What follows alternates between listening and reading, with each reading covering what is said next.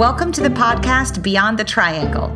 I'm Amy Beth Horman, and this is episode 23 entitled Practice Too Much or Not Enough?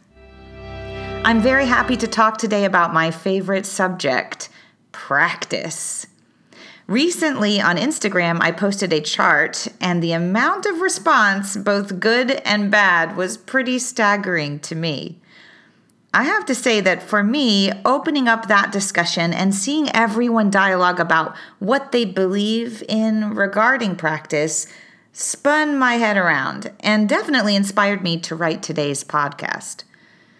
It seems there's a fair amount of confusion about how much practice is ideal in each age group, as well as in each level of a child's musical training. Not only is there that puzzle to solve, but there is clearly a need for quality over quantity. And then, as if this wasn't enough to think about, there's also an issue with different instruments requiring different amounts of hands on training. It appears for some instruments that any time beyond three hours could be physically very detrimental to the player. For the sake of this podcast, I'm really only trained to speak about string players since this is my profession. But I hope that what I have to say can be applied in some way to other young musicians' work as well. In fact, I'm fairly sure it can be. By the end of yesterday, as I watched the comments unfold on Instagram, I made an observation to myself that the things that people were focusing on as it related to the chart, and particularly the things that upset them a bit, seemed in direct line with past grievances with their own training or results from practice. Surely we have all had periods of intense work which have seemingly led to a different outcome than we would have liked. Many of us have practice regrets from years past. Maybe we went in a direction that didn't serve us longer than we would have liked, possibly with a teacher's guidance, and this leads us to feelings of resentment and maybe even betrayal.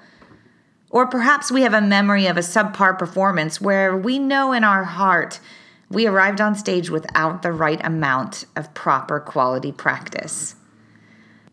I think most musicians I know who have performance careers have had stages in their development where they have been incredibly focused and efficient, and also long stretches of creative work, more exploratory, which were less focused on the surface, but in there, in the end, they served them for a more long range goal of individual artistry.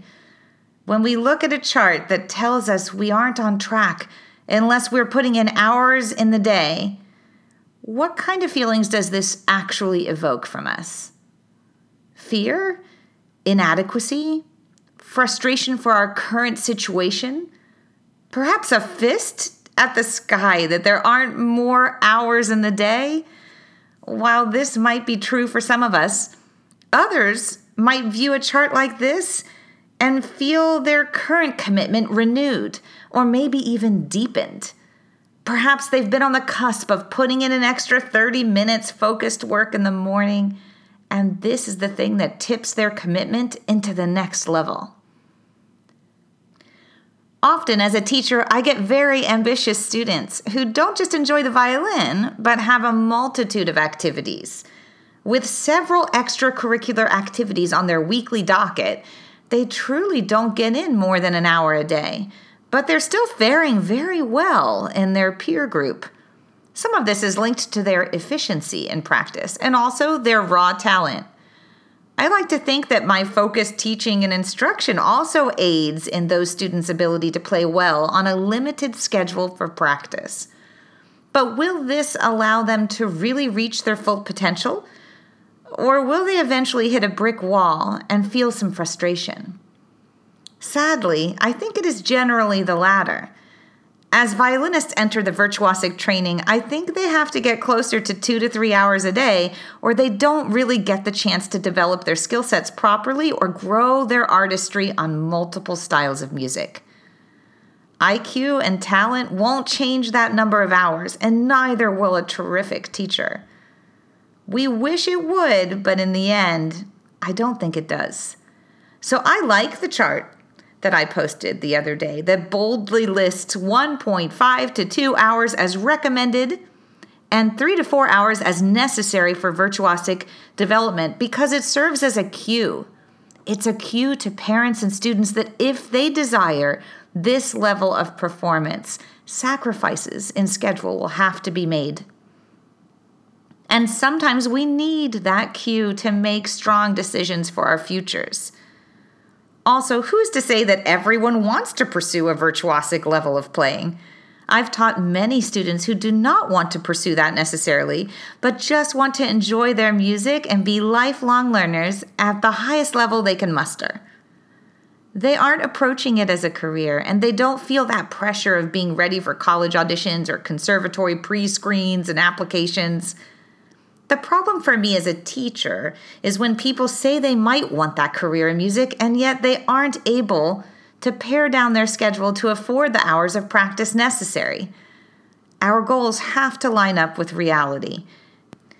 And no, putting those hours in doesn't guarantee a career in music.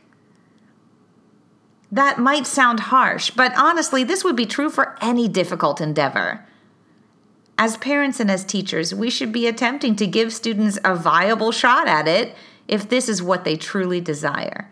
And that will involve reducing the schedule down so they can focus on their craft eventually.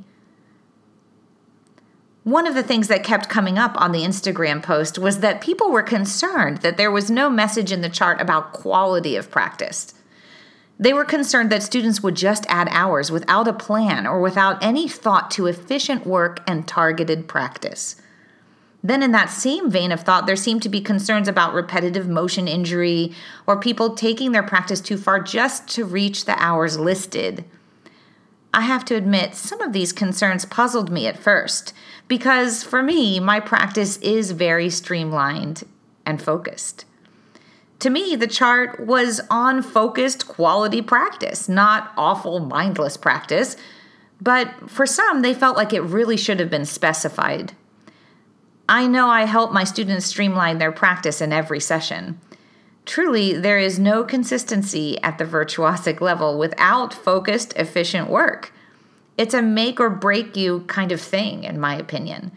And to me, it went without saying that simply adding minutes to the clock won't get us anywhere specific or impressive. I feel it's a given that as we advance, we should also be honing our focus, learning to make practice plans, charting, strategizing, and basically working toward feeling joy through music while being efficient and mindful. But perhaps I feel this way because it's pretty much a way of life for me, and I teach it this way too. I know not everyone has had the experiences I have or the teachers I was blessed to study with.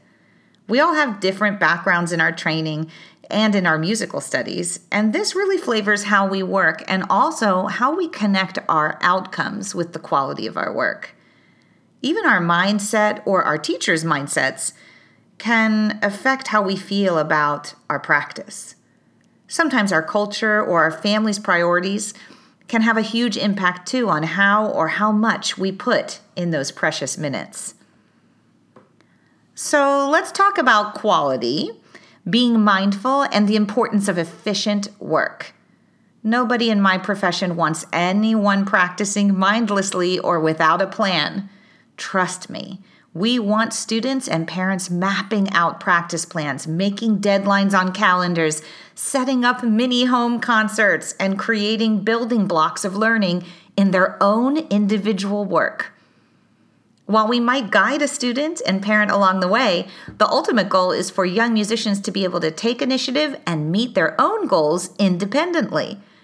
There will be bumps along the way, but the first steps are getting a student to set some practice goals in place with our guidance and to not be working haphazardly or just on the spots where they sound good.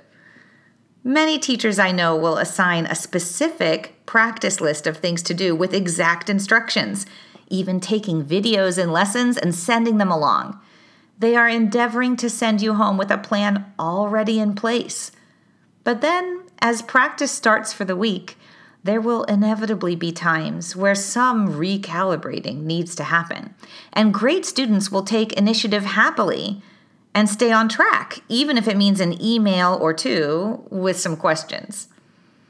I liken this to the Garmin in the car saying recalculating when I miss an exit or take a different turn. I end most lessons with a sentence that sounds like this Please email me if you have any questions about your work this week. I'm here to help, and I always email back. I mean these words. Quality work comes with a plan and good intentions. Quality work can also include exploration, but usually still with a goal in mind. For example, for violin, it is a good use of our time to try out a number of different ways to phrase something with various bow distributions and vibrato and bow speed. But eventually, you need to develop one of those choices to know whether it's a keeper for you. If you stay in that exploration stage too long, you are just doing what I like to call vanity practice. I know that sounds awful, doesn't it? But I named it that way on purpose to steer people away from it. Vanity practice is you indulging in playing things different ways just to please yourself. While being versatile is admirable, making a choice and developing it to the highest level is, to me, far more courageous and the mark of an artist. There will always be someone who doesn't like how you play a certain piece. But for you to be true to your own artistry, you need to make decisions and then fully develop them so you can give what your ears are aligning with a fair chance to be heard. So often, we make decisions about timing and phrasing around technical concerns instead of following our ears. Often, when I am reviewing a concerto from my youth, I have to redo all of it and realize that more than half of the decisions I made were centered around shifts, staying in tune, or playing clean instead of music making. The end result of all of this rerouting is almost like a rebirth of a piece. It's very satisfying, and yes, it's also quality work. It can also be very time consuming. But in the end, you're playing it in a way that is totally unique because it is coming from your ears. And that's what artistry is all about. Being mindful is also incredibly important in quality work. In this busy day and age, it is so easy to let our minds drift. With technology and apps and texts and multiple activities and homework, kids are really challenged to stay mindful of what they are currently doing and not get off track. I made a decision a long time ago that I was going to train my body to respond to the violin hitting my shoulder. To me, the weight of the violin as it hits my shoulder is my focus button. It puts my brain in a different, more focused, and mindful state. If I find my mind wandering, I put the violin down. By doing so, I'm attempting to train myself to not associate the violin with mindless work. If I do want to improvise or just have fun playing the violin, maybe do some light chamber music with friends after dinner, for example, I do so with the intention of being free and following my ear. So it's still mindful because there's still intention there. The problem for many, I think, is that they set about practice to be mindful and focused, and then they allow their mind to wander instead of training it to stay on track. This requires discipline, but I promise it gets easier once you make a firm commitment. A really good time to try and train your body to only be mindful during practice would be on break because then you have a lot of time where you can make the decision I'm not being mindful right now. I'm starting to think about something other than what I'm doing and put the instrument down. Then you can recalibrate, do whatever it is that needs to be done, and revisit your work later. We tend to have very busy schedules where everything is mapped out. So, training your body to do something like this is not ideal when every hour is already mapped out in the day. Having said that, I recommend it for everyone because for me, it really changed how focused and how efficient my practice could be. I'm also very mindful of my space and my environment to keep it uncluttered, and I'm careful to not have things lingering on my mind or issues unresolved when I head into practice. So there's the space around you, and then there's what's going on in your brain. If there are important emails waiting or family duties that need to be done, it's harder for me to maintain my focus. This is understandable. So I plan my day accordingly. With time set aside to complete those tasks, I can fully focus my energy on practice and have a greater chance of success for quality minutes. Sometimes, if I don't have time to finish something that really needs to get done, just jotting down a plan for how I will accomplish it later in the day or setting aside a set time to do it later will settle my brain too.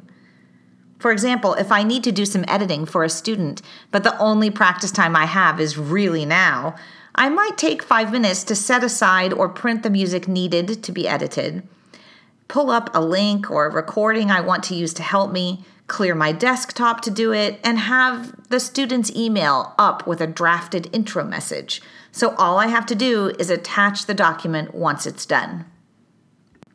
All working musicians have a running to do list, and most are at least partially self employed. I used to tell my dad all the time that the scariest thing about being booked for solo concerti was that nobody really thought to check on me to see how I was progressing.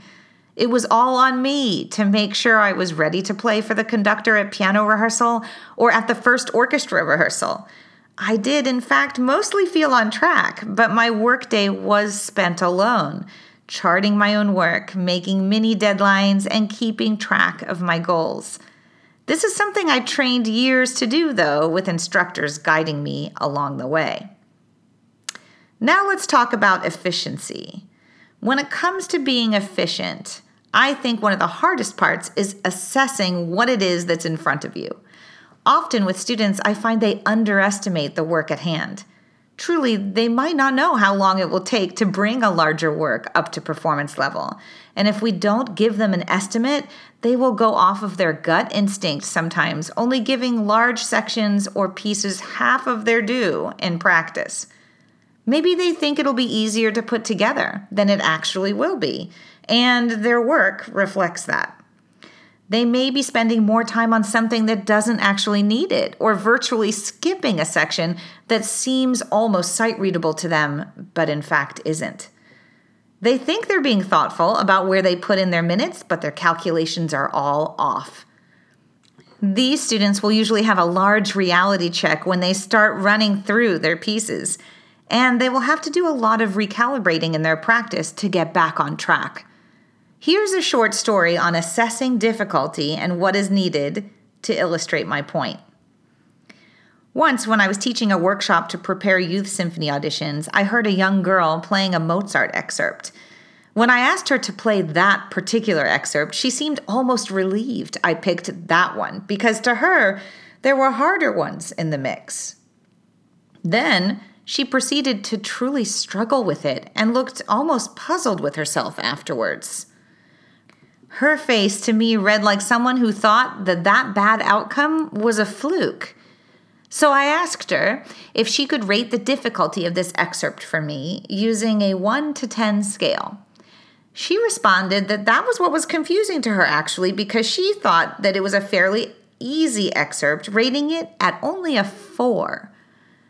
I then asked her if maybe the problem then was in her assessment and that her practice of it was a reflection of that.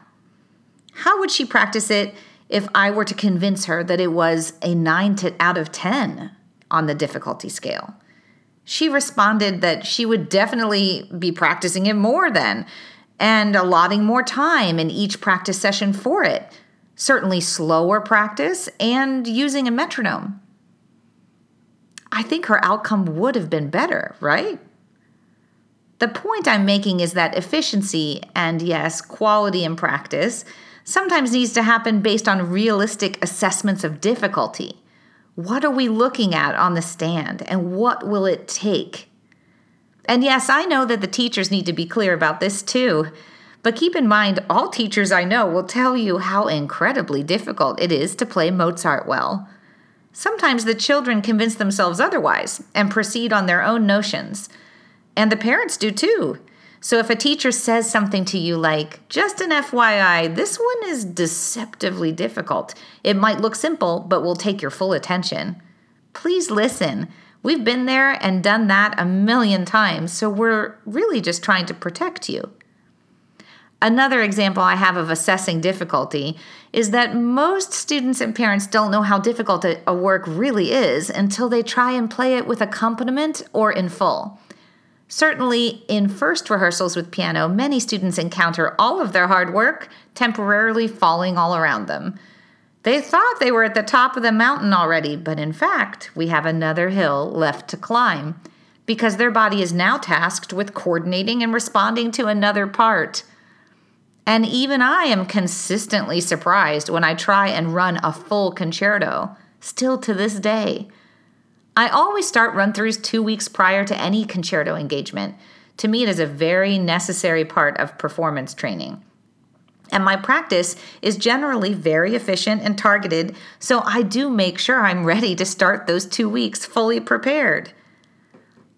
I have actually played these same concerti all quite a bit with orchestras, so there is also that history of bringing a piece up to performance level so I know how to structure that practice and get things to run clean. Having said all of that, as I start those run throughs, I almost always tell my husband that I have a good feeling about it this time. That it's going to run super smooth, that I have figured out some new things now, and that I'm looking forward to a smoother initial sail on the SS Mendelssohn or whatever it happens to be. He will then pour me a glass of wine because inevitably there are issues on the first run through that will throw me off my perch. And actually, for the first week, there are usually multiple issues, never seemingly the same ones, night after night. I've grown to see this as my brain and body just kind of adjusting to the extra burden of playing it all at once. And this is especially for the larger concertos that last 45 or 50 minutes. Eventually, somewhere in week two, things start to straighten out, but not until my practice becomes more targeted based on the things happening in those run throughs. You see, even I slightly underestimate the difficulty of the larger works each time. Not enough to put off the start of my run throughs, but certainly with some inexplicably Pollyanna kind of hope on day one. Another part of being efficient is charting and planning. I promise you, with charting over here, Ava's progress would be far less, and my own concerts would probably never happen. At my age, I'm also having trouble just retaining each day's work so that I know how to approach the next. And with now multiple students to track and train, I need those charts and notes. We have a calendar for every month that is in the front flap of Ava's notebook. We look at it every day. Are we on track? What's coming up? When do we start run throughs? When are we rehearsing with piano soon? All of this fuels our work and how thoughtful we are. This leads us to quality practice. We also use spaced repetition a ton over here, so charting is crucial. One of the main principles of spaced repetition is that you practice something deeply and then you wait until it's almost out of your memory and then flood it again. To me, it is like surging information when your tank reads nearly empty. Well, depending on the spot in the piece at hand, that space might be longer or shorter between practices. For new things, it will definitely be shorter. Ever learned a new piece or excerpt and then got hit with the flu, only to return to it later and have no physical memory of it whatsoever? I have. It's the weirdest feeling ever to see your own markings on the page and be begging your hand to remember them. Sometimes, if you keep at it calmly, things will start popping back, but other times you might have missed your window. Well, with spaced repetition, you want to get close to that point, but not quite, and then surge it all back again. This makes for more progress and deeper learning. It also allows you to practice more pieces at once because you aren't doing mindless repetitions that won't serve you. Many of us will do more repetitions than is actually useful in a sitting. We do this out of anxiety or fear of failure, I think. When truly, if you read the scientific research, once you're able to do something correctly a few times relaxed, you can put it down and space out the next practice accordingly. This is where you could pick up another piece, ideally from a different period, to tickle your ear in a new direction. I think of ears like cathedrals, beautiful and structured with tall ceilings and infinite light. The more periods of music you study beautifully at once, the bigger your cathedral is. So when I looked at that chart that I posted, I saw only focused minutes, quality work. Those are the ones that I was counting because those are the only kind I believe in. Because I know that even then, it's still difficult to reach our goals. The last thing I want to bring up today is something that I say a lot on Instagram, but still it seemed tested the other day in some of the responses. I count everything in my practice tally, and I ask all my students to do the same. So if you are, for example, someone who plays an instrument where playing more than a few hours a day is not physically advisable. Hello, wind players and brass players or singers. This applies to you for sure. I truly believe that people focus too much on practice just being the time they physically play their instrument. One of the things I really want to get across in this podcast is that there are many other ways to practice without your instrument. There's mental practice, there's score study, there is listening to recordings and watching performance videos you admire.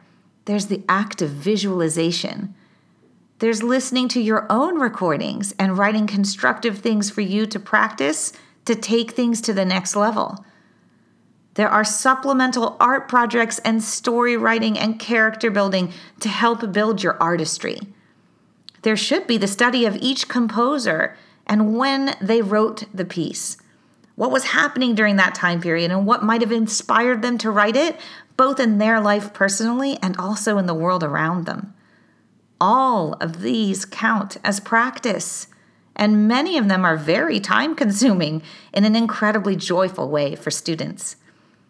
The fact is, when we do any of these things, our playing shows more conviction, confidence, and purpose. I believe it allows students to take more ownership of their work as a whole and produces a higher level musician. It strengthens their musical message and it takes students beyond just the notes to full expression. Many of the things that I just listed can be done almost anywhere. They're portable. So I know that when people talk about practice and hours, they are generally talking about the time that you have your instrument and are playing it. But I think that that's a mistake. Ask yourself how much your playing would improve if you committed to setting aside a chunk of time for any of the things that I just listed. We do it every day, and I promise it makes all the difference. I hope you enjoyed today's podcast on practice. I know it is a hot topic for some of you out there, and that finding the right balance is tricky. I hope that by doing this episode, it opens up many dialogues in your houses and studios so that we can come to a greater understanding of the work, and yes, the type of work necessary to support the next generation of artists that hit stage. Don't miss a beat. Subscribe to our podcast on iTunes and Podbean. If you have a question or a topic you would like to discuss on Beyond the Triangle, my ears are wide open.